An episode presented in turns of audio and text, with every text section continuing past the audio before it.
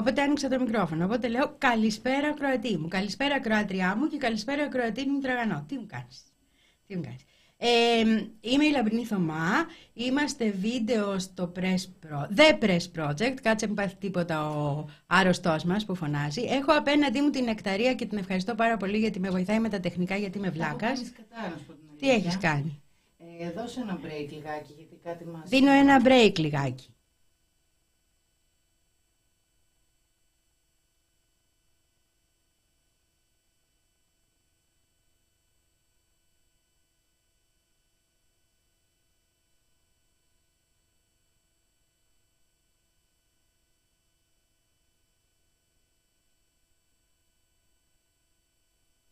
Τώρα είμαι έτοιμη. Mm-hmm. Νεκταράκι, για μιλά και εσύ να σε ακούσω. Hello. Και να σε ευχαριστήσω πάρα πολύ που είσαι εδώ και με βοηθάς με αυτά τα τεχνικά, διότι δεν τα παίρνω τα γράμματα, ρε παιδί. Εν τω μεταξύ, αυτό το παιδί εδώ είναι και τις λεπτομέρειες. Έλα να δεις, μήπως ε, σ' αρέσει, δεν σ' αρέσει. Λέω, μ' αρέσει, μια χαρά είμαι, δεν καταλαβαίνω τίποτα. Ήρθε ο, ήρθε ο καλεσμένος μου να μπει μέσα κατευθείαν και να του κάνουμε ένα τσάι μαύρο που θέλει. Λοιπόν, κλείνω ξανά λίγο για να μπει ο καλεσμένος μου. Α, Έχουμε ένα τεχνικό θεματάκι να πω κάτι ακόμα. Ένα, δύο, τρία, πήγα στην κυρία. Μου έδωσε ένα μιλό, μιλό δαγκωμένο. Το έδωσα στην κόρη. Είμαστε έτοιμοι; Το κατεβαζω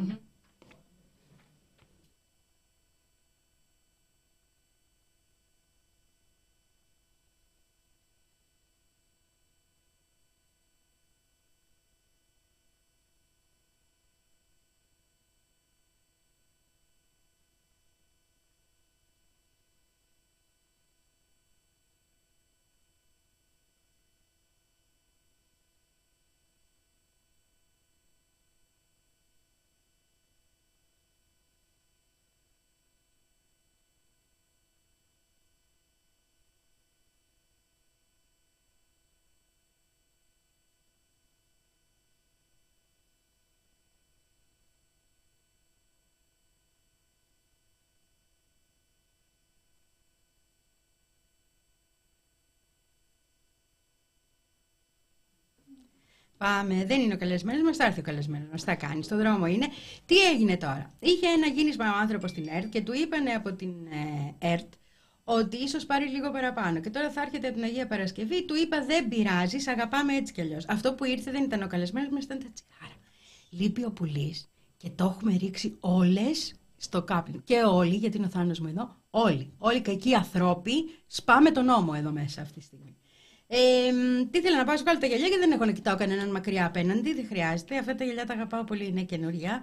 Ε, καινούρια τώρα τα έφτιαξα δηλαδή, αλλά μου τα είχε βρει η ακροάτριά μου στην Ιταλία. Είναι συγκλονιστικό αυτό με εσάς, να ξέρετε, και μας συγκινεί πάντα πάρα πολύ. Λοιπόν, λίγα διεθνή πριν έρθει ο Παναγιώτης, τα οποία διεθνή είναι σοβαρά και κυρίως έχουν να κάνουν με τη λογοκρισία που ασκείται σε άλλα μέσα. Αυτά ήθελα να σου πω σήμερα δηλαδή. Κανονικά θα σου έλεγα με μουσικούλες σήμερα, ακροατή μου, ακροατριά μου και ακροατή μου γιατί έχουμε ένα τεράστιο μηχανισμό που έχει στηθεί. Οι περισσότεροι δημοσιογράφοι, όπως ξέρεις, των δυτικών μέσων είναι από τη μεριά του Ισραήλ. Δεν είναι από την άλλη μεριά. Από την άλλη μεριά δεν κάνει να πας. Εκτός αυτού, όποτε έχει ζητήσει ο ΙΕ να στείλει ανεξάρτητες επιτροπές να δούνε τι γίνεται, το Ισραήλ λέει γιοκ. Δεν έχει τέτοια, δεν πας πουθενά. Με αποτέλεσμα. Η πληροφόρησή μας εξ αρχής να είναι μισή. Εκτός από μισή είναι και λογοκριμένη. Βγήκε μία σειρά ε, πραγμάτων για το πώς ακριβώς ασκούν την πολιτική αυτή της λογοκρισίας εκεί, για το τι κάνουν γενικώς. Λατρεύω, λέει, το χάος που φέρνει η Λαμπρινή στο στούντι. Εγώ... λοιπόν, ε, φτάνουν να ελέγχουν το κάθε κείμενο. Είναι κατάσταση, πώς ήταν στη Χούντα εδώ, ακριβώς ίδια. Αυτό με την... Ε, εκεί, πώς τη λέει, η μόνη δημοκρατία της Μέσης Ανατολής που τη λέμε Δυτική Ασία εμείς εδώ, γιατί έτσι είναι το σωστό, γιατί το Μέση Ανατολή έχει μείνει από τον καιρό της Βρετανικής Επικιοκρατία. Και δεν γουστάρουμε Βρετανική Επικιοκρατία.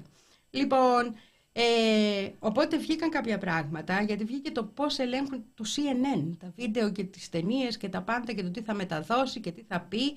Και ε, εάν οι πληροφορίες επίσης που θέλει να σπρώξει το Ισραήλ, κατασκευασμένε σημεία είναι μέσα. Οπότε βρισκόμαστε απέναντι σε ένα πρωτοφανές. Δηλαδή παντού αυτός, αυτή η προσπάθεια για έλεγχο της ε, της ενημέρωσης είναι παντού και είναι πάρα πολλά χρόνια. Δεν είναι κάτι καινούριο. Ε, το ζήσαμε και με την έναρξη του πολέμου στην Ουκρανία, με την εισβολή της Ρωσίας, όπου ξαφνικά μας απαγόρευαν ένα σωρό μέσα να τα διαβάζουμε. Έχουμε γίνει όλοι παράνομοι, μπαίνουμε στο Telegram, διαβάζουμε κρυφά, κοιτάμε, μην μας βλέπει κανένας και το μαρτυρήσει, τα γνωστά. Η δημοσιογραφία έχει αλλάξει όρους. Από την εποχή, τώρα εγώ είμαι και ε, στην τρίτη μου εφηβεία, προς τέταρτη, ε, οπότε θυμάμαι μια εποχή που ας πούμε ο διευθυντής του Ρόιτερ έλεγε ότι όποιος είναι τρομοκράτης για τον έναν είναι αγωνιστής της ελευθερίας για τον άλλον και άρα εμείς δεν μπαίνουμε σε αυτά, θα τους λέμε militants, θα τους λέμε... Ε, Τέλος πάντων, διάφορες λέξεις άλλες που σημαίνουν κατσαπλιάς με ευγενικό τρόπο, αλλά δεν θα τους λέμε τρομοκράτες. Αυτή τη λέξη δεν μπορεί να τη χρησιμοποιήσεις. Και δεν θα τη χρησιμοποιούσαν για τη Χαμάς γιατί, ενώ θα τη χρησιμοποιούσαν για την ISIS και μετά, όταν άρχισε αυτό. Γιατί η ISIS δεν έχει κανένα εθνικό απελευθερωτικό ρόλο. Η ISIS είναι μια οργάνωση, το Ισλαμικό κράτος, η οποία δρά εναντίον όλων, φαντάζεστε στο μυαλό της ένα μουσουλμανικό κύμα κτλ. κτλ. Η Χαμάς είναι μια, ασχέτως του εγκλήματος πολέμου που έγινε την 7η Οκτωβρίου, είναι μια οργάνωση η οποία έχει συγκεκριμένο εθνικό απελευθερωτικό στόχο. Δεν βγαίνει να χτυπήσει αλλού είναι εκεί και χτυπάει τον κατακτητή. Με τρόπους που δεν μας αρέσουν. Το έχουν κάνει και άλλοι άνθρωποι που τους αγαπάμε πολύ, όπως ο Μαντέλα. Ε, να τα πούμε. Όπως οι Λατινοαμερικάνοι σύντροφοι. Γενικά τέτοια έχουν γίνει πάρα πολλά. Στο Βιετνάμ, να μην σου πω τι, τι έχει γίνει. Οπότε δεν είναι πράγματα. Είναι ας πούμε πρωτόγνωρα ή αυτά που υποστηρίζουμε όσοι είμαστε υπέρ της απόλυτης ελευθερίας του λόγου, των δημοσιογράφων ειδικά, δεν είμαστε κάτι καινούριο. Είμαστε η παράδοση. Η παράδοση αυτή έχει σβήσει και εδώ έχουμε πρόβλημα. Οπότε, για να καταλήξω, αυτά που ακούσα από Ισραήλ, αυτά που ακούσα από τα συστημικά μέσα, αυτά που ακούσα από όλους αυτούς, με πά πάρα πολύ, πάρα πάρα πολύ μικρό καλάθι. Και από αυτά που ακούσα από την άλλη πλευρά, ένα λίγο μικρότερο καλάθι, γιατί το παιχνίδι της προπαγάνδας παίζει από παντού. Όμως δεν έχουν τα μέσα και δεν έχουν τις δυνατότητες από την άλλη πλευρά να κάνουν αυτά που κάνει τούτη. Επίσης, να χαιρετήσουμε εκεί στο Λίβανο τους γενναίους ανθρώπους έχουμε κλιμάκωση. Με ρώταγε προχτές ένας φίλος, νομι... Α, με ρώτησε στο πάρτι μας. Το πάρτι που περάσαμε πολύ ωραία και σας ευχαριστούμε. Ε, με ρώτησε ένας ε, φίλος, δεν μου λες Ρι Λαμπρινή, λέει, τι κάνει Χεσμολά. Ό,τι μπορεί, του λέω. Θέλω δηλαδή να, να σκεφτούμε αυτό και να το, έχουμε, να το κατανοούμε και εγώ πρώτη. Ότι ο καθένας τους, βάσει της δόμησης που έχει ο άξονας της αντίστασης, έχει αναλάβει τη χώρα του. Δηλαδή η Χεσμολά δεν θα πάει στην Παλαιστίνη μέσα να αγωνιστεί μαζί με οποιονδήποτε. Στην Παλαιστίνη είναι οι Παλαιστινιακές οργανώσεις. Είναι η Χαμάς, είναι το μέτωπο, είναι ένας... δεν είναι μόνο η Χαμάς να το λέμε έτσι, είναι 4-5 οργανώσεις στάνταρ με κοινές ανακοινώσεις, με κοινή δράση κτλ. Στο Λίβανο είναι η Χεσμολά. Στο Ιράκ είναι οι Ιρακινές. Στη Συρία οι Σύριοι. Δηλαδή ο καθένας, αυτό το εθνικό απελευθερωτικό και αυτή η αίσθηση ότι υπερασπίζομαι την πατρίδα μου είναι έντονο. Δεν είναι κάτι ξεπερασμένο. Δεν είναι κάτι που, ξέρω εγώ, δεν το έχουν εντάξει στον τρόπο που δρούν. Μια χαρά το έχουν εντάξει στον τρόπο που δρούν. Οπότε η Χεσμολά τι κάνει. Απαντάει κλιμακωτά και έριξε, και εγώ δεν ξέρω πόσες βόμβες έριξε μετά τη δολοφονία του Αλαρούρη στο, στο, στη Βηρητό. Λοιπόν, αλλά με την προσπάθεια αυτό να μένει στα σύνορά της. Δηλαδή, γιατί, γιατί το Ισραήλ και ειδικά ο Νετανιάχο, είναι μεγάλο κάθαρμα, το έχουμε ξαναπεί, κάνει ό,τι μπορεί ώστε να μπορέσει να εμπλέξει, να βάλει με κάθε τρόπο μέσα και τους άλλους για να φτάσουν στο Ιράν. Ο στόχος ο τελικός είναι να γίνει πόλεμος με το Ιράν. Τώρα, πόση αυτοσυγκράτηση μπορεί να συνεχίσεις να δείχνεις διαρκώς, φαντάζομαι πολύ, ήδη έχουν δείξει πολύ, γιατί είμαστε στον τρίτο μήνα της καταστροφής. Είμαστε στον τρίτο μήνα που χτυπάνε. Οπότε ναι. Ε, με κοιτάει η νεκταρία με γλυκό χαμόγελο γιατί σκέφτεται ότι όλα αυτά τα λέω από τον έρωτά μου με τον Αζράλα. Λοιπόν, αφού να καταλάβεις, καμιά φορά λέω στον Νίκο, μήπως τα έχω μαζί σου γιατί μοιάζεις του Ναζράλα. Δηλαδή, έχουμε φτάσει σε τέτοια σημεία. Αστειεύομαι, αστειεύομαι. Προσπαθώ να τα βλέπω όλα αντικειμενικά, αλλά ότι έχουν δείξει σοφροσύνη και έχουν δείξει ότι είναι οι μόνοι που δεν θέλουν πόλεμο, όλοι, όλος ο άξονας της αντίστασης είναι πραγματικότητα, δεν είναι κάτι που χρειάζεται εμένα να το πω, το έχουν παραδεχτεί και οι ίδιοι οι Αμερικάνοι, ότι το Ιράν δεν θέλει πόλεμο, ότι το Ιράν δεν εμπλέκεται σε όλα αυτά. Ο τρόπος που σκέφτονται τώρα οι αναλυτές τους από την άλλη μεριά είναι ο τρόπος ότι όλοι είναι σαν και εμάς. Το ίδιο λάθος που κάνανε οι αναλυτές τους δηλαδή με τον πόλεμο στην Ουκρανία που θεωρούσαν ότι ο Ρώσος πολεμάει σαν τον Αμερικάνο, τώρα το βλέπουμε και εδώ. Έχει πρόξει δυνάμεις στο Ιράν κτλ. Το Ιράν λέει: Τους χρηματοδοτώ και τους δίνω όπλα. Όμως μετά Ό,τι θέλουν. Τώρα λέγαμε με τη Γογούλα για τους Ανσαραλάχ, τους Χούθη που λέμε, ε, που ήμασταν έξω. Να σου το πω ξανά. Θυμάσαι, είχε γίνει η συμφωνία στην Κίνα μεταξύ Σαουδαραπιάς και Ιράν. Ήταν εκεί Υπουργό Εξωτερικών. Ο Υπουργός Εξωτερικών είναι πάρα πολύ ψηλό. Δηλαδή, είναι άλλο να στέλνεις κάτι παιδάκια της διπλωματικής αποστολής και είναι άλλο να βρίσκονται και να υπογράφουν πράγματα Υπουργοί Εξωτερικών. Ε, θα απαντήσω στην ερώτηση, Βαγγέλη μου, σε λίγο. Λοιπόν, όταν είχε γίνει αυτό και είχαν πάει εκεί στην Κίνα και χαιρόταν ο Κινέζος που υπογράψανε τα, τη συμφωνία για, την, για το rapprochement, γιατί στην ε, διπλωματία χρησιμοποιούν τη γαλλική γλώσσα, που σημαίνει επαναπροσέγγιση στα ελληνικά ε, είχαν βάλει μέσα στους όρους τους αρχικούς οι Σαουδάραβες και ένα μαζέψτε τους Ανσαραλά, μαζεύστε τους Χούθη, γιατί εκεί είχαμε τον πόλεμο τόσα χρόνια, έχουμε ανθρωπιστική κρίση, έχουμε τεράστια προβλήματα και έχουμε και τους Σαουδάραβες να τρώνε βόμβες, στις, ε, ε τρώνε μάλλον στις πεταλαιοπηγές, που δεν τους συμφέρει καθόλου αυτό. Και είχε απαντήσει ο άνθρωπος, ο Αμύρα Αμπτολαγιάν που είναι ο Υπουργός Εξωτερικών του Ιράν, δεν μπορούμε. Δεν μαζεύονται οι Χούθη. Οι Χούθη είναι δικό τους καπέλο. Ό,τι θέλουν κάνουν οι Ανσαραλά. Με αποτέλεσμα μέσα στους όρους της συμφωνίας δεν μπήκε αυτό. Και ξεκίνησαν αμέσως προσπάθησε να γίνει ανακοχή, έκλεισε μετά περίπου ένα μήνα η ανακοχή και μετά την ανακοχή αυτή άρχισαν να συζητάνε και να πηγαίνουν οι ίδιοι Σαραλάχ κατευθείαν στη Σαουδική Αραβία, οι αντιπρόσωποι τους, οι εκπρόσωποι τους, χωρίς καμία ύπαρξη Ιρανών εκεί. Τα λέω αυτά γιατί φαίνεται πως πάνε τα πράγματα. Δηλαδή δεν, Καταλαβαίνεις τι γίνεται. Όμως, ο Αμερικάνος δεν έχει πια διπλωματία και αυτό είναι ένα πολύ βασικό πρόβλημα για όλο τον πλανήτη. Ο Αμερικάνος έχει τον Blinken, δεν έχει διπλωματία. Διπλωματία είναι άλλο πράγμα. Δεν είναι έχω όπλα και θέλω να τα σπρώξω και θα σας βάλω όλους να με το κυλάτε και απλώς προσπαθώ να ελέγξω τη συγκεκριμένη στιγμή στη Δυτική Ασία το, σε τι βάθος θα φτάσει η σύγκρουση και να αποφύγω να επεκταθεί έτσι ώστε όλη η παγκόσμια οικονομία να πάει κατά διαόλου. Δεν έχει διπλωματία του επίπεδου, ποια είναι τα αιτήματα από εδώ, ποια είναι τα αιτήματα από εκεί, για καθίστε παιδιά σε ένα τραπέζι να τα βρούμε. Αυτό που είχαν κάνει οι Τούρκοι, ευφιέστατα, οι οποίοι έχουν διπλωματία, ακούς Υπουργείο Εξωτερικών, ακούω να λες, ε, όταν έγινε η φάση με τα σιτηρά, όταν έγινε η φάση με την προσπάθεια να υπάρξει ειρήνευση στην Ουκρανία κτλ. κτλ. Είναι οι υπόλοιπες οργανώσεις όσο συντηρητική είναι η Χαμάς. Όχι. Λοιπόν, απαντάω στην ερώτηση του Βαγγέλη του Τζάνου. Ε, Τζάνος δεν είναι αυτό, ναι. Λοιπόν, Βαγγέλη μου δεν είναι. Ε, μαζί τους είναι και το μέτωπο, γι' αυτό το είπα, το οποίο είναι με καθαρά μαρξιστική-λενινιστική οργάνωση. Η προσπάθεια να εμφανιστεί ότι όλο αυτό που γίνεται είναι μόνο της Χαμάς είναι γιατί η κυβέρνηση πατάει στο γεγονός ότι η κυβέρνηση ε, που έχει εκλεγεί το 2006 στην Γάζα είναι η Χαμάς και οπότε το αποκρύπτουμε όλο το υπόλοιπο και μάλιστα στο πλήγμα της 7ης ε, Οκτωβρίου είχαν πάρει μέρος γύρω στις 10 οργανώσεις νομίζω είχαν συνυπογράψει δηλαδή την ανακοίνωση. Ε, το PFLP, το μέτωπο, είναι εμείς. Είναι μαρξιστές λενινιστές, έχουν μια τεράστια παράδοση, έχουν μια παράδοση και στις αεροπειρατείες παλιά και στα πολύ δυναμικά κορίτσια και έχουν ε, υποστηρίξει πλήρως αυτό που έγινε.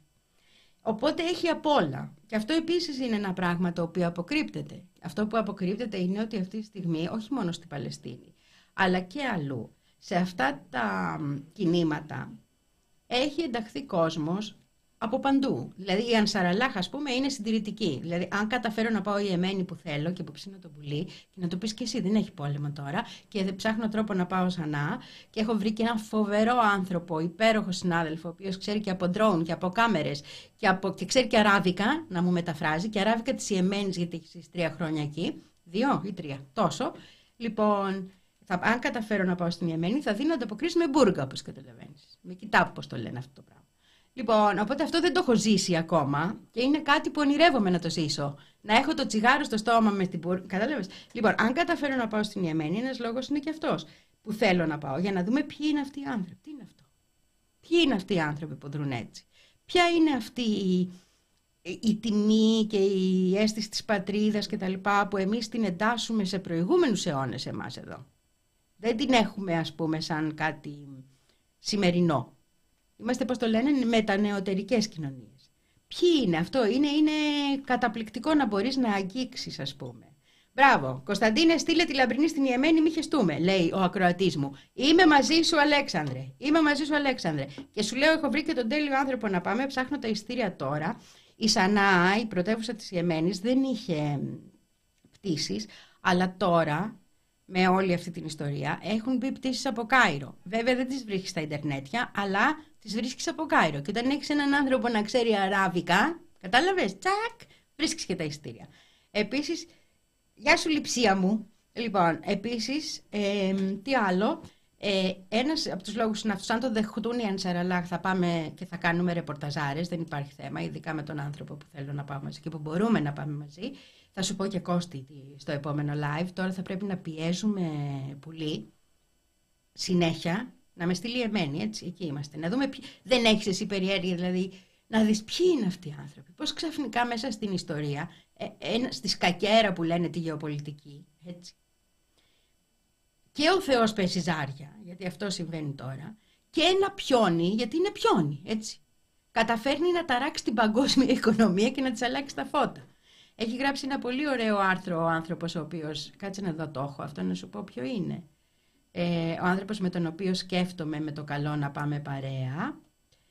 Γιατί, μπράβο, στο Media Lab ή lab.imed με 2d.org πώς μια οργάνωση ανταρτών με μεσαιωνική περιβολή και τεχνολογικά προηγμένο οπλοστάσιο παρέλυσε την παγκόσμια οικονομία. Είναι ο τίτλος του άρθρου. Μπορείς να το βρεις, να το διαβάσεις. Γεια σου Λοζάνη μου. Λοιπόν, και επίσης να το ξαναπώ, δεν έχει πόλεμο αυτή τη στιγμή στην Ιεμένη. Όμως, και εκεί είναι ένα άλλο ρεπορτάζ, γιατί τους ξεχνάμε τους λαούς μας, έχει ανθρώπους οι οποίοι υποφέρουν. Περάσε μέσα από μια ανθρωπιστική κρίση απίστευτη. Αυτό, τα, τα παιδιά της Ιεμένης θυμίζαν τα παιδιά της Μπιάφρας, τον θυμάσαι, τον πόλεμο της Μπιάφρας, που να τον θυμάσαι σε μικρό παιδί ακόμα. Ναι, αλλά ναι. Ε, ναι, να οργανωθείτε, να τον πιέσετε συλλογικά, να βγάλουμε κανένα hashtag. Μπράβο, σταμάτη ζήτω, μαζί σου είμαι. Πρέπει. Πρέπει, γιατί δεν μ' άφησε να πάω στο Λίβανο, το θυμάστε. Και επίσης γιατί υποσχέθηκε στην ακροάτριά μου στο πάρτι ότι θα με στέλνει τουλάχιστον τρεις αποστολές το χρόνο και τον έβαλε να φιλήσει και σταυρό μπροστά σε άλλο κόσμο. Τώρα θα μου πεις είναι άθεος. Δεν έχει σημασία και μικρή δεν πιστεύαμε, δεν ξέραμε τι πιστεύουμε. Αλλά άμα φύλαγε σταυρό ήταν ιερό πράγμα. Οπότε αυτό ισχύει και για τον πουλί. Λοιπόν, αυτά πάνω κάτω και αυτό την αποστολή θέλω να την κάνουμε γιατί πραγματικά είναι είναι τρομερά σημαντικό ρε παιδί μου να τους καταλάβουμε. Είναι τρομερά σημαντικό να καταλάβουμε ποιοι ζουν δίπλα μας. Για να πας στο Κάιρο, για να πας στο Λίβανο, είναι πολύ πιο κοντά από οποιαδήποτε. Δηλαδή μόνο η Κύπρος είναι κοντύτερη. Άλλη χώρα.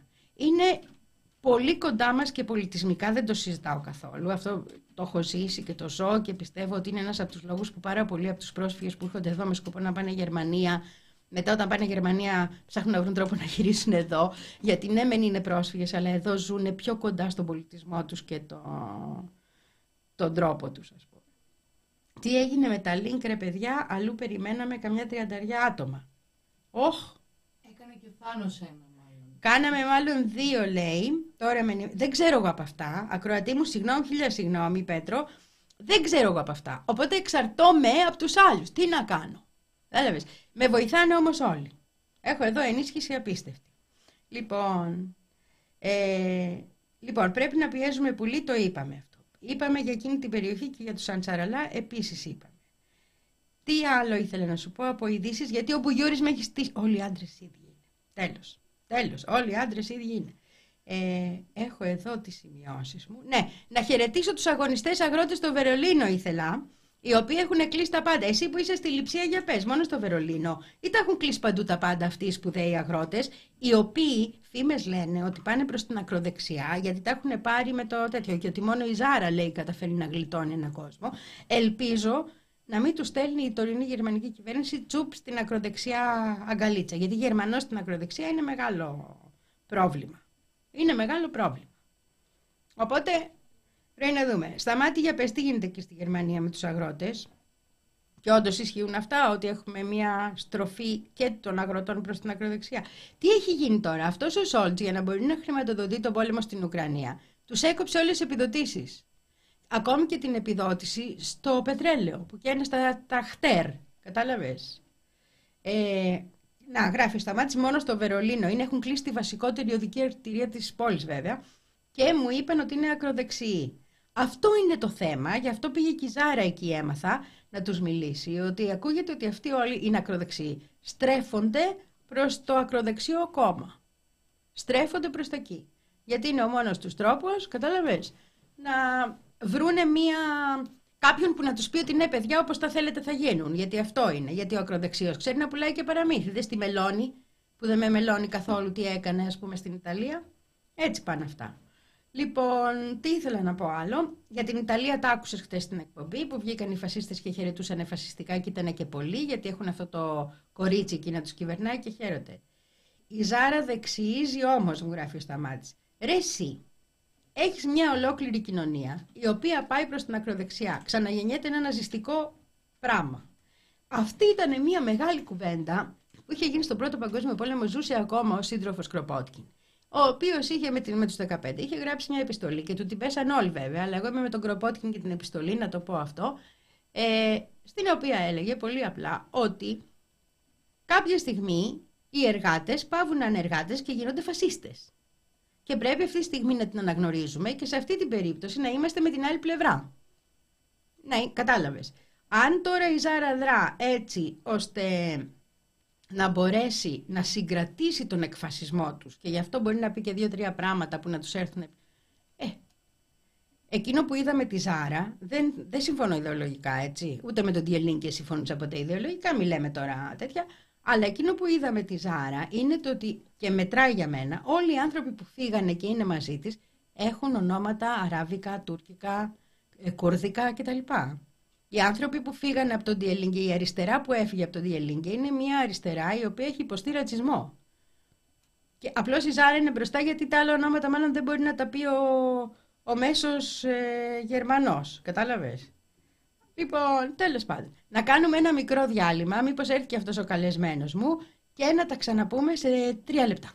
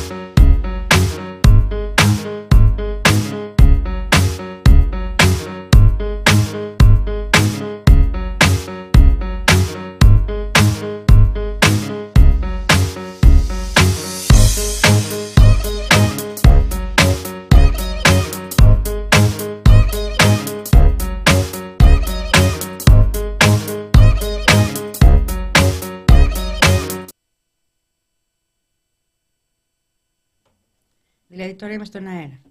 Δεύτερο μέρος. Λοιπόν, σου έλεγα ε, για, την, για τον Ισημερινό θα τα πούμε αύριο στην εκπομπή αναλυτικά. Έχουμε εξελίξεις και έχουμε πολλά. Αλλά ήθελα να σου πω για αυτό το γράμμα του Κροπότκη. Γιατί τα έχω γράψει, αλλά τα έχω γράψει το 20, τότε που δολοφονήσαν το Σολεϊμανί. Και τα ξεχνάμε καμιά φορά, γιατί τα ίδια ερωτήματα επανέρχονται στο επαναστατικό κίνημα μονίμως. Και κοιτάς τη στάση των συντρόφων στο παρελθόν για να δεις πώ ο καθένας αντέδρασε, ποιοι ήταν οι τρόποι τους, τι έγινε. Λοιπόν, το 16 ο, ο πρίγκιπάς μας, ο Κροπότκιν, μαζί με το Ζαν Γκραβ, υπερασπίστηκαν την εμπλοκή των αναρχικών στον Πρώτο Παγκόσμιο Πόλεμο ενάντια στους Γερμανούς. Βγήκαν και γράψαν ένα γράμμα, το οποίο το λέμε το γράμμα των 16, ε, μανιφέστο των 16, οι οποίοι ήταν 15 όμως, δεν ήταν 16, στο οποίο έβλεπε τη στήριξη στον πόλεμο της Αντάν των συμμάχων ως πράξη αντίστασης ενάντια στην υπεριαλιστική βάρβαρη μηχανή της γερμανικής αυτοκρατορίας. Έτσι το γράφαν οι άνθρωποι. Και έλεγε ότι αναρχικοί, παρότι αναρχικοί, στη συγκεκριμένη συγκυρία όφυλαν να συνταχθούν με τις δυνάμεις των συμμάχων, ώστε να χάσει αυτή η μηχανή. Και μετά πάμε για άλλα. Είμαστε αναρχικό κίνημα, θα συνεχίσουμε. Και αν το κάνουμε αυτό, λέγανε τότε, αυτομάτως βοηθάμε τη γενίκευση του αναρχικού κινήματος στην Ευρώπη.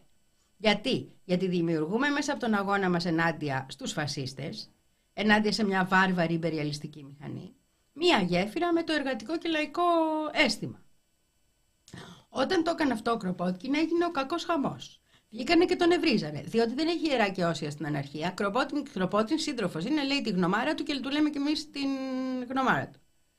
Και ήταν μία από τις... Ε, το βασικό ήταν ότι εφόσον λες ότι πρέπει να πάμε σε πόλεμο και μάλιστα πόλεμο ο οποίος είναι με, με κράτη, δεν είσαι αναρχικός, του είπανε του Κροπότκι. Ούτε αντιμιλιταριστής είσαι, του είπανε του Κροπότκι.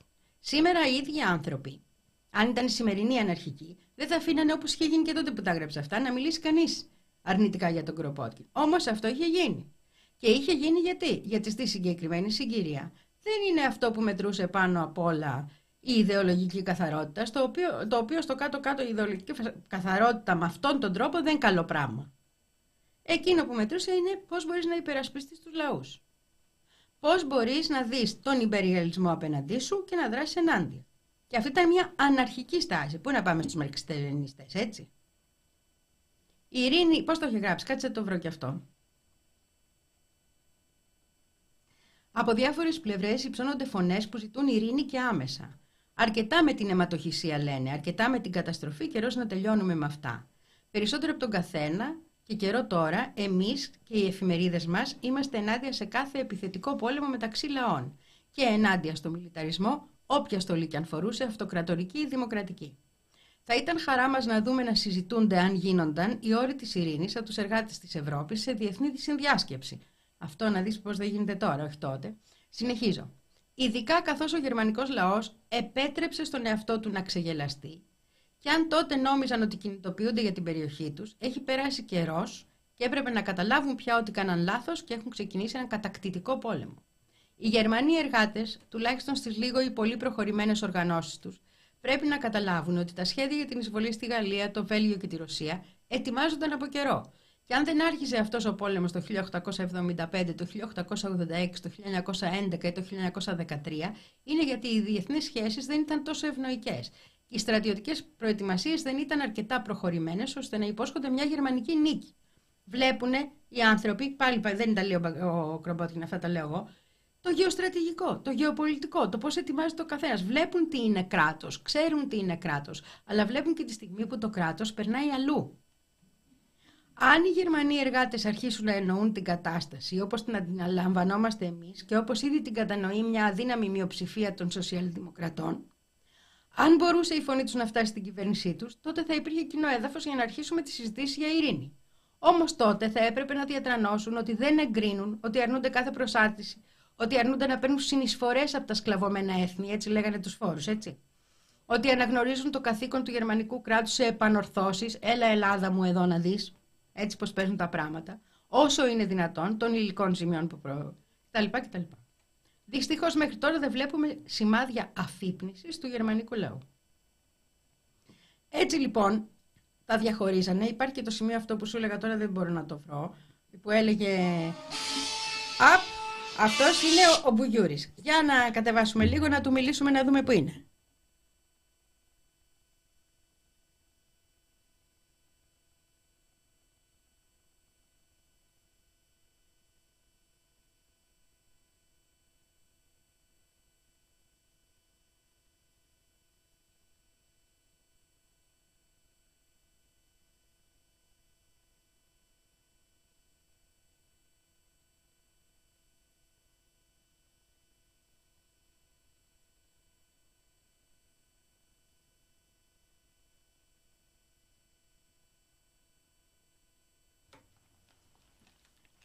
Πάμε. Πάμε, είμαστε πάνω, ωραία. Λοιπόν, δεν προλαβαίνει να έρθει, τον έχει κόψει κίνηση, έχει πολύ μεγάλο πρόβλημα κτλ. κτλ.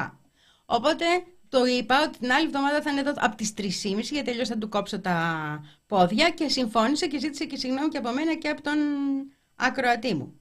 Λοιπόν, αυτά στα διάβαζα. Αυτά όλα. Και σου έλεγα γιατί υπάρχουν ερωτήματα που μπαίνουν κάθε φορά τα ίδια. Γίνεται εισβολή στην Ουκρανία. Μπαίνουν τα ίδια ερωτήματα πάλι. Γίνεται ο δεύτερος παγκόσμιος πόλεμος. Γιατί τώρα μιλάμε για τον πρώτο, έτσι. Μιλάμε για το 18, 16 πότε βγαίνει αυτή η ιστορία. Μπαίνουν τα ίδια ερωτήματα πάλι. Το κίνημα αντιμετωπίζει πάντα τέτοιες ερωτήσεις. Και είναι ερωτήσεις ουσίας. Και το κίνημα πρέπει να καταφέρει να ξεχωρίζει. Να καταλαβαίνει πότε κάτι είναι όντως υπεριαλιστική δράση και πότε κάτι είναι άμυνα. Κράτη είναι. Ως αναρχικοί άνθρωποι δεν τα αγαπάς. Δεν θες να τα δεις ως αναρχικός άνθρωπος. Από την άλλη πλευρά εδώ ζεις. Και από την άλλη πλευρά υπάρχουν λαοί που υφίσταται τεράστιες καταστροφές, τεράστια προβλήματα, δηλαδή η ζωή τους όλοι. Υπάρχουν χιλιάδες άνθρωποι. Προχτές τσακωνόμουν με ένα φίλο για αυτό το θέμα, ο οποίος γύρισε και μου είπε ναι, λες ότι πεθάνανε 9.000 παιδιά γιατί το λέει η Χαμάς. Του λέω στα πόσα είσαι ευχαριστημένος, στα 3.000, στα 4, δηλαδή θες να κόψουμε νούμερα, αυτομάτως θα αλλάξει κάτι, δεν αλλάζει το, το πράγμα. Να κάνω μια αναφορά στον, ε, στον Ισημερινό, αφού σου λέω θα κάνω ολόκληρη εκπομπή αύριο, εσύ εκεί να πούμε. Να το πούμε τώρα. Λοιπόν, να το πούμε τώρα. Έχουμε επιθέσεις, έχουμε ανθρώπους που προσπαθούν να καταλάβουν κτίρια, έχουμε ενεργοποίηση του στρατού και έχουμε και μια ανακοίνωση από τον Πρόεδρο ότι έχει υπογράψει ε, και αποδέχεται, γιατί αυτό σημαίνει ότι μπαίνουμε σε συνθήκες έκτατης ανάγκης, ένα, ένα διάταγμα με το οποίο ε, παραδέχεται, ας το πούμε, ε, δέχεται ότι είμαστε σε συνθήκες εσωτερικής σύγκρουσης, εμφυλίου πολέμου ουσιαστικά, έτσι, και πρέπει να ξεκινήσουν να δρούνε όλοι η στρατιωτική, αστυνομική κτλ. με βάση αυτό, ότι η χώρα βρίσκεται σε ένα τέτοιο είδους πολέμου. Οι περισσότερες από τις οργανώσεις που, που καταγγέλει είναι συμμορίες. Είναι, που έχουν να κάνουν με οργανωμένο έγκλημα. Ε, και από εκεί και ύστερα τις λεπτομέρειες και για το ποιες είναι και όλα αυτά θέλει μια ολόκληρη εκπομπή. Δεν μπορεί να στα πω τώρα. Οπότε αύριο, Πέμπτη, στην εκπομπή που θα είναι ηχογραφημένη, θα σου τα πω όλα. Ω εκεί μπορώ να σου πω, αλλά αυτό δεν σημαίνει ότι είμαστε, γλιτώνουμε ας πούμε ε, ή μπορούμε να μπούμε σε λεπτομέρειες. Τώρα, νομίζω ότι βάλαμε την είδηση καλές στο press, δεν τη βάλαμε. Λογικά τη βάλαμε, τι λες τώρα; Δεν θα βάλαμε εμείς την είδηση αυτή στο press, σίγουρα τη βάλαμε. Λοιπόν, τι άλλο ήθελα να πω από τις ειδήσεις μας, κάτσε να δω. Σου είπα και για τον σύντροφο να πούμε, τον, ε, τον Κροπότκιν τον οποίο πάρα πολύ τον σέβομαι και τον αγαπώ, ακριβώς γιατί έχει αυτές τις ανησυχίες. Και είναι ανησυχίες που σαν να τις ξεχνάμε, ας πούμε, σαν να θεωρούμε ότι όλα είναι. Ανοίγω τα κοιτάπια και τα έχω βρει ένα προτεστάντικο πράγμα. Να πούμε, ανοίγω την Αγία Γραφή και μου έχει πει την αλήθεια και τα πάντα. Δεν πάει έτσι. Αχ, ρε σταμάτη, Θεός, ρε σταμάτη. Λοιπόν, ευχαριστώ πάρα πολύ. Πουλή στείλε τη λαμπρινή στην Ιεμένη. Μπράβο, μπράβο. Αυτό είναι. Λοιπόν, ε, ξέρεις τι γίνεται MP Question Beat Political Incorrect Lab. Ακου, πες μου παιδί μου πώς σε λένε να μπορώ να πω και εγώ Γίνεται το εξής, ότι είμαστε τόσο στραμμένοι και είναι τόσο έντονες οι διεργασίες που γίνονται στο ευρασιατικό μέτωπο, που στέκεσαι και λες και ξεχνάς λίγο. Δηλαδή, είδα ότι είχα τρεις μέρες να πω στο τελεσούρα, ας πούμε, γιατί διάβαζα όλο το από εδώ. Όχι, οπότε ναι, και γι' αυτό δεν θέλω να σου λέω και πράγματα χωρίς να έχω διαβάσει και τις άλλες πηγές, γιατί δόξα τω Θεώ τα Ισπανικά μου μου το επιτρέπουν, να μπορώ να δω τι λένε και οι σύντροφοι, γιατί υπάρχουν δικά μας μέσα από εκεί. Υπάρχουν δικές μας ανακοινώσεις και άνθρωποι που. Ναι. Λοιπόν, τι άλλο ήθελα να σου πω τώρα για κάτσε. Α, ναι, βγήκε ο Κινέζος να κάνει πλάκα στους Αμερικάνους. Ο Κινέζος εντωμεταξύ είναι πολύ, το διασκεδάζει να πούμε, για το, με όλα αυτά που συμβαίνουν, γιατί βλέπει ξαφνικά τον Αμερικάνο που έβγαινε και του έλεγε ότι κάνει γενοκτονία στην Σινγκιάνγκ, εκεί με τους Ουιγούρους, να, την, να γίνεται γενοκτονία στη Γάζα με τα δικά του όπλα που τα στέλνει κανονικότατα εκεί, έτσι, και ε, βρίσκει και δρόμους να τα στείλει που περνάνε από την Κύπρο, θυμάσαι που τα έλεγα, ότι ο δρόμος είναι Τουρκία, ο Ερντογάνης είναι κανονικά μέσα, από τη μία βγαίνει μπλα μπλα και λέει «Α, όχι, γενοκτονία κακό», απ' την άλλη τα όπλα φεύγουν από το Ινσυρλίκ, πάνε Κύπρο και από Κύπρο περνάνε Ισραήλ. Κύπρος στις Βρετανικές βάσεις, διότι η απεικιοκρατία έχει το πατηματάκι της εκεί μια χαρά, δεν φεύγει από εκεί, της αρέσει. Μια χαρά είναι η Κύπρος. Έχει 11 μήνες καλοκαίρι και ένα μήνα Χριστούγεννα σου λέει, γιατί να φύγω από εδώ, μια χαρά είναι. Ε, εμείς να δούμε πώς θα τη διώξουμε. Τώρα, Βγήκε ο Κινέζος λοιπόν και έλεγε χτες ότι όλοι αυτοί, κανονικά το Υπουργείο Εξωτερικών, ο εκπρόσωπος έτσι, ότι όλοι αυτοί που διαδίδουν λέει ότι εμείς έχουμε στρατόπεδα και καταναγκαστικά έργα στην Ζινγιάνγκ, στους Ουιγούρους, αυτοί οι ίδιοι τώρα βλέπουν μπροστά στα μάτια τους μία από τις μεγαλύτερες ανθρωπιστικές τραγωδίες που έχουν συμβεί ποτέ και δεν κάνουν τίποτα. Θα ήθελα, λέει, έτσι κατέληξε, να μου πείτε έναν άλλο ορισμό, αν ξέρετε, για την υποκρισία. Άμα σου λέω σπάει πλάκα ο Κινέζος, γιατί αυτά όλα είναι για το τι γίνεται στη Σιντζάν. Κοίτα τι γίνεται στη Σιντζάν. Ε, όπως τα καταλαβαίνω εγώ, έχουμε κάνει. Έχουμε κάνει. Αλλά όπως τα καταλαβαίνω, καταρχήν τα δύο τελευταία χρόνια δεν έχουμε τίποτα. Και έχουμε κάνει ένα μεγάλο αφιέρωμα, ένα μεγάλο άρθρο. Είχα γράψει μια μαχαμπαράτα.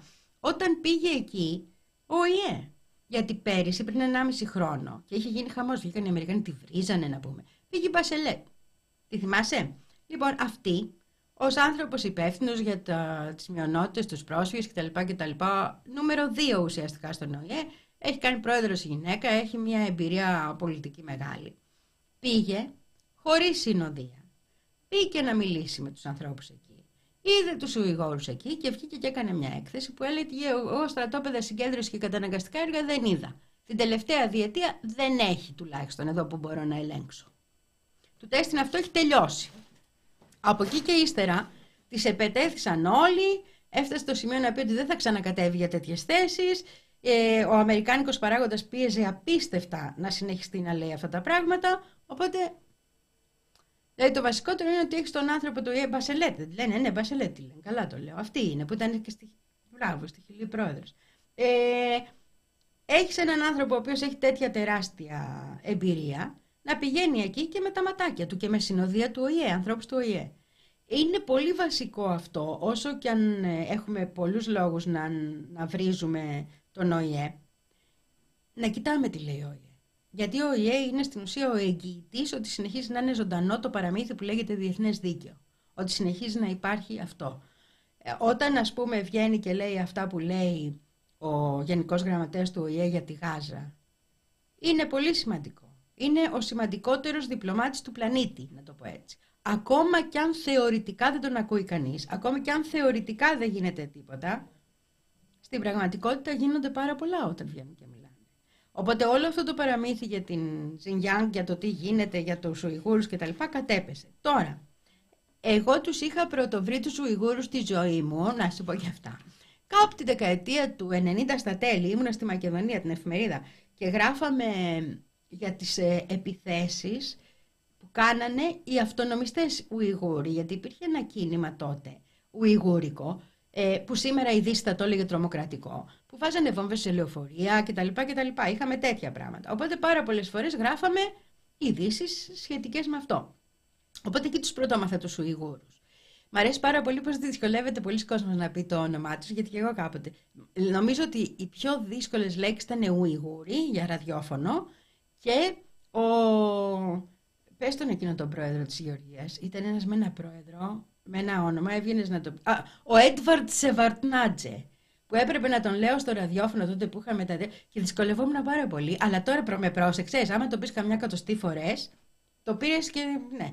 Οπότε Έντβαρτ Σεβαρτνάτζε, κατάλαβες, ε, τώρα κάνω επίδειξη. Λοιπόν, το τι λέει ο ΙΕ, το πώς διαμορφώνεται η η κοινή γνώμη στα κράτη του ΟΗΕ και εκπροσωπείται στις γενικές συνελεύσεις του ΟΗΕ είναι πάντα σημαντικό. Μπορεί να μην γίνεται τίποτα, όπως τώρα με τη γενοκτονία. Πρακτικά δεν σημαίνει τίποτα αυτό, έτσι. Πρακτικά οι άνθρωποι συνεχίζουν να σφαγιάζονται. Πρακτικά ο, ο Μπίμπι συνεχίζει να κάνει τα εγκλήματά του. Πρακτικά είμαστε αντιμέτωποι με όλη αυτή τη μηχανή της δολοφονίας, ας πούμε, των δολοφονιών. Σε επίπεδο όμως ηθικό, και σε επίπεδο επίσης στήριξης της πρακτικής του μόνου κράτους που αποφάσισε της Νοτιού ε, Αφρικής να πάει στο Διεθνές Δικαστήριο και να πει παιδιά stop, εδώ γίνεται γενοκτονία και να, νομίζω είναι 90 σελίδες τα, η πρόταση που κατατέθηκε. Σε αυτό το επίπεδο οι αποφάσεις του ΟΗΕ ενισχύουν. Δεν μπορεί να πει αυτή τη στιγμή ότι δεν είναι γενοκτονία το δικαστήριο ή ότι δεν υπάρχουν στοιχεία που δείχνουν ότι είναι γενοκτονία. Γιατί ακριβώς έχει από πίσω του τον ΟΗΕ. Έντβαρτ Σεβαρκάταγμα της γλώσσας. Ναι, φοβερό όνομα όμως, πες δεν είναι. Είναι φοβερό όνομα. Ε, κάτσε, κάτι είχα για αυτό το Διεθνές Δικαστήριο που θέλω να σου πω. Κάτσε, γιατί το έχω βρει. Ένα πολύ ωραίο... Αχ, ρε παιδί μου. Έχω κρατήσει εδώ τον Επστάιν να την κρατάω αυτά. Κατάλαβες, τέτοια είμαι. Λοιπόν, κάτσε να δούμε πώς το βρω τώρα. Όχι, δεν πειράζει, έχουμε, έχουμε λίγο χρόνο. Δεν σε πειράζει να παίρνει. Άναψε ένα τσιγάρο και τώρα θα το βρω εγώ. Γιατί ήταν πάρα πολύ ωραίο αυτό.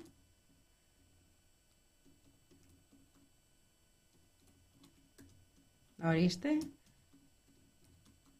Νομίζω αρχίζει αύριο η εξέταση της, ε, ε, για, το, για το αν θα γίνει αποδεκτό. Εν τω μεταξύ, το θέμα είναι και το άλλο ότι το Ισραήλ προσπαθεί να, να το ανατρέψει αυτό. Λοιπόν, να το πριν τρεις ώρες βγήκε. Λοιπόν, το τηλεγράφημα. Γι' αυτό σου λέω. Κάτσε να τα ανοίξουμε το τηλεγράφημα, λοιπόν. Να δούμε και τι λέει. Τις κατηγορίες της Νοτιού Αφρικής, να τις αναλύσω τις κατηγορίες της ε, Νοτιού Αφρικής. Γίνεται να τις αναλύσω. Δηλαδή, είναι αυτό που γίνεται μπροστά μου. Είναι αδιανόητο. Κάνω διεθνή 30 χρόνια. Στις 11 Μαου, θα το πω, Κλείνω 40 χρόνια στη δημοσιογραφία. Το πρώτο μου κείμενο είχε δημοσιευτεί πριν 40 χρόνια, 11 Μαΐου. Δεν έχει ξαναγίνει αυτό. Και με τη Ρουάντα και παντού υπήρχαν άλλες αντιδράσεις. Υπήρχε άλλος τρόπος αντίδρασης της διεθνούς κοινότητας. Της κοινότητας. Και μιλάμε τώρα για Αφρική, έτσι δεν μιλάμε για εδώ.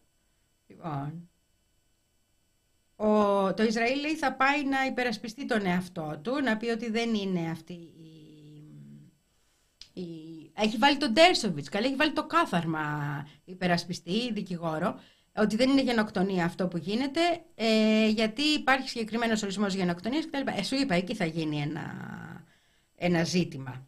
Και εκεί πρόσεξε τώρα την πονηριά, γιατί πάει ο Μπλίνκερ στο Ισραήλ και δίνει συνέντευξη τύπου, έτσι. Και ευχαριστώ πάρα πολύ, Αλέξανδρε, σας ευχαριστώ. Λοιπόν, πάει ο Μπλίνκερ στο Ισραήλ, δίνει συνέντευξη τύπου από την πρεσβεία τους εκεί, να πούμε, φωνιάδες των λαών Αμερικάνοι. Και βγαίνει στο... και λέει, κανονικότατα, ότι συζητήσαμε, λέει, και την επιστροφή των ανθρώπων στα σπίτια τους στη Βόρεια Γάζα. Και θα γίνει αποδεκτό και συμφώνησε ο Μπίμπι. Τα ακούς εσύ αυτό και λες, Α, ο Μπίμπι αποφάσισε να κάνει πίσω, τον πιέσαν οι Αμερικάνοι. Όχι. Γίνεται η δίκη στο Διεθνές Δικαστήριο και εφόσον οι άνθρωποι επιστρέψουν στα σπίτια τους, δεν έχεις εκδιώξει όλους τους πληθυσμούς από εκεί. Αυτομάτως δηλαδή έχουν ένα πάτημα.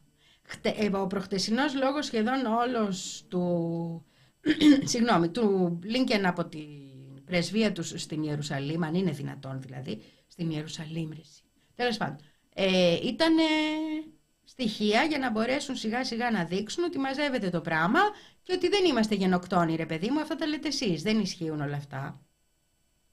Τώρα, το για να, αυτή η υπόθεση δεν θα αποφασιστεί αύριο. Αυτή η υπόθεση θα πάρει χρόνια και σε αυτά τα χρόνια θα συζητήσουν πάρα πολύ όλες τις λεπτομέρειες. Είναι πολύ σημαντικό θέμα, δηλαδή δεν είναι εύκολο θέμα. Αλλά σου είπα για τον Ντέρσοβιτς. Αυτός ο Ντέρσοβιτς, ο δικηγόρος, είναι ένα μεγάλο κάθαρμα. Ένα υποκείμενο, είναι και στη λίστα του Επστάιν το καλό το παιδί, ναι. ε, ο οποίος έχει αναλάβει την υπεράσπιση του Ισραήλ παντού και πάντα. Και βγαίνει παντού να πει τις βρωμιές του. Είναι, πώς να το πω, ε, ο άνθρωπος του Ισραήλ στην, στην Αμερικάνικη τηλεόραση είναι αντιπαθέστατος εντωμεταξύ. Μόνο που τον βλέπεις, θέλεις να τον δεις. Αλλά αυτούς θα θρέφουν. Ποιον θα θρέφουν, εμάς θα θρέφουν. Τέλος πάντων. Ε, τι άλλο ήθελα να σου πω, κάτσε να δω. Τι για τον Επστάιν, παιδί μου, τι. Α, δεν το... Αυτό ήρθε πλαγίως. Ναι, αυτό ήρθε πλαγίως για τον Επστάιν. Λοιπόν, αυτή η ιστορία με τον Επστάιν έχει πάρει τεράστιες διαστάσεις γιατί όλα τα στοιχεία σιγά σιγά μαζεύονται και όλο και δείχνουν και περισσότερο τη σχέση του με τη Μοσάντ. Τώρα, αν ήταν επαμοιβή, αν ήταν γιατί τον κρατούσε η Μοσάντ, αν ήταν γιατί του τη φυτέψαν δίπλα αυτήν την τύπησα, την. Πώς λέγεται, σε Στάιν, τελειώνει νομίζω και αυτή. Ε, όχι, ε, δεν θυμάμαι. Την... Έχει ένα περίεργο όνομα αυτή. Θυμάσαι πώς τη λένε αυτή που είναι φυλακή τώρα, ρε παιδί μου, με την υπόθεση Επστάιν, ή Επστίν, που λένε οι Αμερικάνοι. Το ε, ότι είχε σχέσεις πάρα πολλές με τον Αχούντ Μπάρακ, έχουν ειδωθεί 30 τόσες φορές. Όλα αυτά δείχνουν ότι μπορεί να υπήρχε μια, ότι υπάρχει μάλλον σίγουρα κάποια σχέση με τη Μοσάντ, αν αυτός ήταν πράκτορας εξ αρχής, έγινε πράκτορας λίγο αργότερα, μπήκε σε μια άλλη φάση, δεν ξέρω. Λοιπόν, εγώ θα σα αφήσω λίγο πιο νωρίς, γιατί είναι τα κορίτσια μας σήμερα και πρέπει να κάνουν να στήσουν την ε, εκπομπή τους. Οπότε έχουμε άλλα τρία λεπτά ακριβώς. Αυτό. Πιο απέμεινε, έχει κι άλλη, τι άλλη εκπομπή; Για την Τανάκα το λες; Έλα ρε κι εσύ, έλα ρε κι εσύ. Σιγά. Λοιπόν, γιατί στα λέω τώρα αυτά για τον Επστάιν; Γιατί όσο βγαίνουν πράγματα στη φόρα, ίσως φαίνεται ότι όλη αυτή η ιστορία είχε να κάνει και με το να τη στείλουν σε ανθρώπους για να έχουν αυτές τις ωραίες του... Δεν έχει απλώς αυτονομιστές στην Ινδία Μαοϊκούς. Έχουμε και κυβέρνηση. Είχαμε και κυβερνήσεις τέτοιες. Μου γράφει εδώ ο ακροατής μου ή ακροατριά μου, δεν ξέρω. Ε, το υποβρύχιο τέλος πάντων. Έχει και αυτονομιστές στην Ινδία Μαοϊκού. Έχει αυτονομιστές, αλλά έχει και κυβερνήσεις Μαοϊκέ. Έχει και ανθρώπους Μαοϊκού. Και εκεί που είναι οι Μαοϊκοί. Γιατί η Ινδία είναι μια πάρα πολύ πολύπλοκη χώρα. Δηλαδή, πάρα πολύ πολύπλοκη χώρα, η άτιμη. Λοιπόν, εκεί που έχει τους μαγικούς, δεν έχει διακρίσεις, δεν έχει ανέγκυχτου, δεν έχει όλα αυτά τα ρατσιστικά που αρέσουν του Μόντι. Λοιπόν, Απρίλιο είναι οι εκλογές στην Ινδία. Τρεις αποστολές έταξε ότι θα με στείλει φέτος ο Πουλής. Η μία θα είναι σίγουρα στην Ιεμένη. Καλώς εχόντων των πραγμάτων, αν δεν χρειαστεί να πάμε χτύπα ξύλο σε κανένα πόλεμο ή τίποτα τέτοιο. Ε, η άλλη πρέπει να είναι τον Οκτώβριο στην ε, Σύνοδο των BRICS, όπου θα γίνουν 30 τόσοι και θα έχουμε ως τότε τελείως άλλα νούμερα από τη διεθνή οικονομία και θα φαίνεται που πηγαίνει το πράγμα. Και παράλληλα θα έχουμε μετά από ένα μήνα εκλογές στις Ηνωμένες Πολιτείες. Εκεί θα πάω από μόνη μου μάλλον. Το σκέφτομαι δηλαδή ότι πρέπει να το καλύψω. Το έχω, είχα καλύψει το 16 την ε, εκλογική αναμέτρηση μεταξύ της Κακούργας και του Τραμπάκουλα. Τι η εκλογική αναμέτρηση και αυτή το 16. Λοιπόν, και ήμουν πάρα πολύ τσαντισμένη, γιατί κανονικά έπρεπε να είναι ο Μπέρνι και όχι η Κακούργα. Έτσι. Αλλά τον εφάγανε τον Μπέρνι. Και κανονικά από το Δημοκρατικό Κόμμα τον εφάγανε τον Μπέρνι. Και γι' αυτό ακριβώς το λόγο, επειδή είχα, είχαμε πάει για άλλο λόγο, είχαμε το ντοκιμαντέρ μας τότε, πάνε πολλά χρόνια. Κάναμε προβολές δηλαδή στις Ηνωμένες Πολιτείες. Ε, και παράλληλα ήμασταν εκεί όλη αυτή την περίοδο. Και μάλιστα ακριβώς την, την ημέρα των εκλογών ήμασταν στην Ατλάντα και την επόμενη ήμασταν στην Αλαμπάμα. Σούπερ Ανούλα, να έρθω κι εγώ. Ναι, Ανούλα μου, να έρθεις, γιατί όχι. Λοιπόν, το Ισραήλ είναι στρατηγικός συνεργάτη με τη ΣΥΠΑ. Το Ισραήλ είναι το μεγαλύ, η μεγαλύτερη πολεμική βάση των Ηνωμένων Πολιτειών στον κόσμο. Αυτό είναι το Ισραήλ. Τέλος πάντων, είχαμε πάει και ενώ όλοι λέγαν θα βγει η Χίλαρη και οι δημοσκοπήσεις λέγαν θα βγει η Χίλαρη, εμείς όσο μιλάγαμε με τον απλό κόσμο, καταλαβαίνουμε ότι δεν θα βγει η Χίλαρη. Ότι ερχόταν τραμπάκουλας. Φαινόταν παντού αυτό δηλαδή. Οπότε σκέφτομαι, επειδή τότε είχαμε πάει σε 14 ε, πολιτείες, μήπως κάνουμε την ίδια διαδρομή φέτος, το συζητάω με τον Βεντούρα, προεκλογικά, ξαναπεράσουμε από τα ίδια μέρη, ξαναβρούμε τους ίδιους ανθρώπους, για να δούμε τι έχει αλλάξει, πόσο έχει αλλάξει. Γιατί η Αμερική τότε δεν είχε αυτό το εμφυλιοπολεμικό κλίμα που αντιμετωπίζει σήμερα. Είναι συγκλονιστικό αυτό το πράγμα το πώς έχουν φτάσει σε ένα διχασμό βαθύτατο κοινωνικό. Πάντα έλεγα ότι η Αμερική, γιατί έχω πάει σε όλες τις πολιτείες που είναι, ε, δεν έχω πάει Χαβάη και Αλάσκα, δηλαδή σε όλες τις άλλες έχω πάει. Ε, είναι πολλές χώρες, δεν είναι μια χώρα. Και ότι μετά την 9η, μετά την 11η Σεπτεμβρίου άρχισε να δημιουργείται έτσι μια εθνική ταυτότητα. Αυτή πάλι διασπάται τώρα. Και διασπάται με πολεμικές ιαχές και από, από όλες τις πλευρές. Και υπάρχουν και οι πολιτισμικές διαφορές, οπότε δεν ξέρω πού μπορεί να βρεθούμε και πώς. Οπότε είναι μια αποστολή που θέλω να κάνω. Αλλά όχι με το πρέσ. Θα την κάνουμε με το Βεντούρα μόνοι μας, γιατί είναι και κοστοβόρο και γιατί επίσης γυρίζουμε ένα άλλο ντοκιμαντέρ και θα χρειαστεί να κάνουμε και κάτι γυρισματάκια. Λοιπόν, θα, όταν έρθει η ώρα του αυτό. Τώρα θα σα αφήσω εγώ για να μπουν τα κορίτσια μας, γιατί είναι η εκπομπάρα τους και είναι οι κοριτσάρες μας και εμείς θα τα ξαναπούμε ηχογραφημένοι αύριο με πολύ η σημερινό. Ή όπως λες και εσύ που είσαι νεότερη γενιά, Εκουαδόρ. Η σημερινό ρε παιδί μου το λέμε και εσύ. Εκουαδόρ. Γιατί να πούμε τώρα. Ο Τραμπ θα οδηγήσει τη χώρα στο χάος, μόνος του το είπε. Ναι, είναι η δουλειά του αυτή. Γι' αυτό τον εκλέγουν. Για να οδηγήσει τη χώρα στο χάος. Ενώ από την άλλη μεριά, ε, καλά, ο Τραμπ έχει βγει και πλέκει του Ισραήλ τα εγκόμια και καλά κάνουν και φάτε τους όλους και τέτοια έτσι. Δηλαδή, τουλάχιστον ο άλλος ντρέπεται λίγο ή έτσι φαίνεται. Και ο Τολστό είναι και τελείως ξεδιάντροπος, να πούμε. Και σαν και εμένα καμιά για σένα Ισραήλ μου και τέτοια, τα λέει στους λόγους του. Αυτό, να ξέρεις, δεν πληρώνεται, που πρέπει να βλέπω και τους λόγους του Τραμπ και τους λόγους του Biden και τι λέει ο Πλίνκεν και τι λέει ο άλλος ο Βλάκας ο Κίρμπι και τι λέει η Ούρσουλα για χάρη σου. Για χάρη σου τα κάνω όλα. Φιλάκια πολλά, θα τα ξαναπούμε αύριο.